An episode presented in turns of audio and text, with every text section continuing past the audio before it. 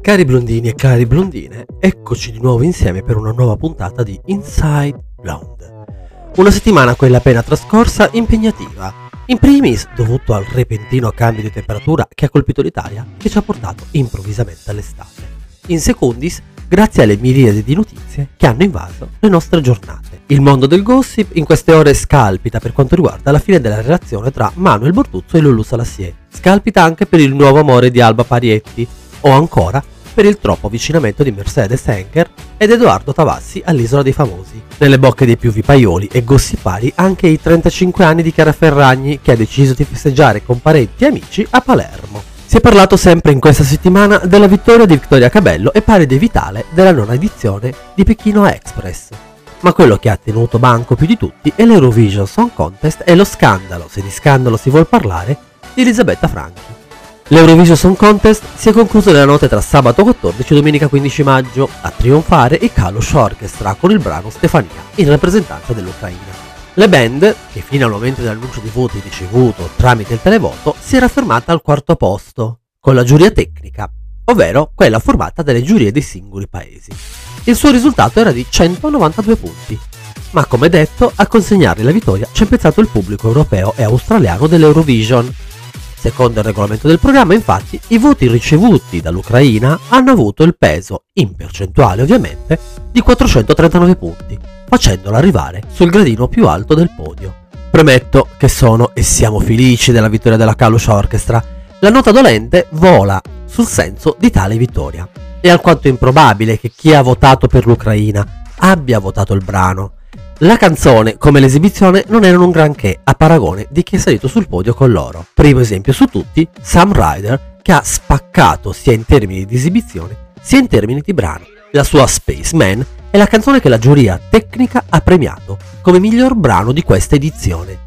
La stessa cosa per Svezia, che nella classifica tecnica si è piazzata al secondo posto, o per chiudere il podio, quella della Spagna. Esibizioni sicuramente migliori come migliori erano i brani. Ma allora perché? Siamo abituati, soprattutto da noi in Italia, a vedere questi ribaltoni da televoto. Ma siamo sicuri che la situazione che sta vivendo attualmente l'Ucraina non abbia influito il voto?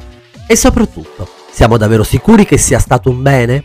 La mia risposta è no, precisando che al popolo ucraino va ovviamente tutto il nostro supporto e sostegno per il tragico momento che sta vivendo ma questo non giustifica il non seguire, diciamo, le regole. Quello che era portato a fare il pubblico a casa era votare un brano e un'esibizione. Si sarebbe dovuta festeggiare la musica, ma alla fine si è trasformato tutto in un evento politico, distruggendo quello che doveva essere un momento ludico.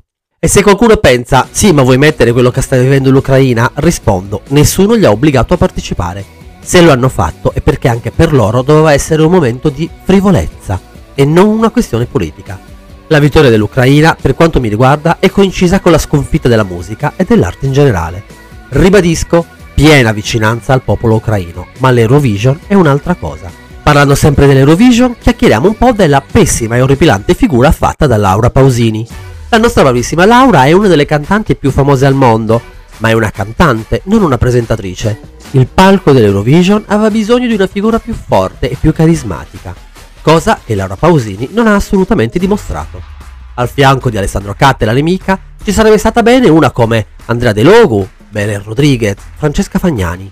Avrebbe dato sicuramente di più anche Chiara Ferragni, che di mestiere fa tutta un'altra cosa. Ultima cosa, un consiglio uh, per Laura Pausini, denuncia immediatamente trucco e parrucco, ti hanno solo che rovinata durante le puntate. Altro argomento spinoso che questa settimana appena trascorsa ci ha regalato è Elisabetta Franchi, la donna che si è fatta da sola, colei che si è costruita tutto senza l'aiuto di nessuno, quella che arriva da una famiglia normale e nemmeno con tutti questi agi. Lei che bla bla bla bla ci ha presentato una parte di sé che forse in pochi conoscevano, quella maschile. Sì, perché la signora imprenditrice in meno di un'ora è riuscita a far rivoltare nella tomba le femministe più importanti del mondo, quelle che hanno permesso proprio a Elisabetta Franchi di essere quella che è oggi, perché se è vero che non ha voluto chiedere l'aiuto di nessuno per creare il suo impero, dall'altra lo ha potuto fare grazie a quelle donne che hanno combattuto, lottato e in alcuni casi sono morte per permetterle tutto questo. Ma facciamo un piccolo passo indietro. La settimana scorsa l'imprenditrice è stata ospite del convegno Donne e Moda, il barometro 2022. Durante il suo intervento la simpatica stilista ha dichiarato Quando metti una donna in una carica importante, se è molto importante, poi non ti puoi permettere di non vederla arrivare per due anni, perché quella posizione è scoperta. E un imprenditore investe tempo, energia e denaro e se ti viene a mancare è un problema. E quindi anch'io da imprenditore responsabile della mia azienda spesso ho puntato su uomini. Beh, intanto va fatta una premessa. Io oggi le donne le ho messe, ma sono anta, perché questo va detto. Cioè, comunque ancora ragazze, se dovevano sposarsi si sono già sposate, se dovevano far figli li hanno già fatti, se dovevano separarsi hanno fatto anche quello. E quindi diciamo che io le prendo e che hanno fatto tutti i, qua, i quattro giri di boa, quindi sono lì belle tranquille con me al mio fianco e lavorano H24, questo è importante. La signora Franchi, come avrebbe detto la mia nonna, si è data la zappa sui piedi e non perché la simpatica imprenditrice abbia parlato di un problema che esiste, ma bensì perché ha dichiarato di far parte di quel mondo e di utilizzare i metodi maschilistici nei confronti delle donne. Non ha sindacato il problema, non ha combattuto, non dice che vuole reprimerlo e debellarlo, dice che è grazie a questo che la sua azienda va avanti e che solo oggi assume le donne per cariche importanti, perché vuol dire che fino a poco tempo fa non lo faceva. E non lo faceva non perché non fossero all'altezza, non assumeva e non dava ruoli di alto profilo solo perché donne, che sarebbero potute rimanere incinta o perché si sarebbero potute separare. E vuoi mettere il problema di dover riconoscere i 15 giorni di matrimoniale nel caso si fossero sposate e avessero voluto fare anche il viaggio di nozze? E magari proprio lì che avrebbero concepito, così i 15 giorni si sarebbero trasformati in due anni. Elisabetta Franchi, con il suo inutile discorso, ha fatto fare un passo indietro di almeno 25-30 anni alle donne sul posto di lavoro.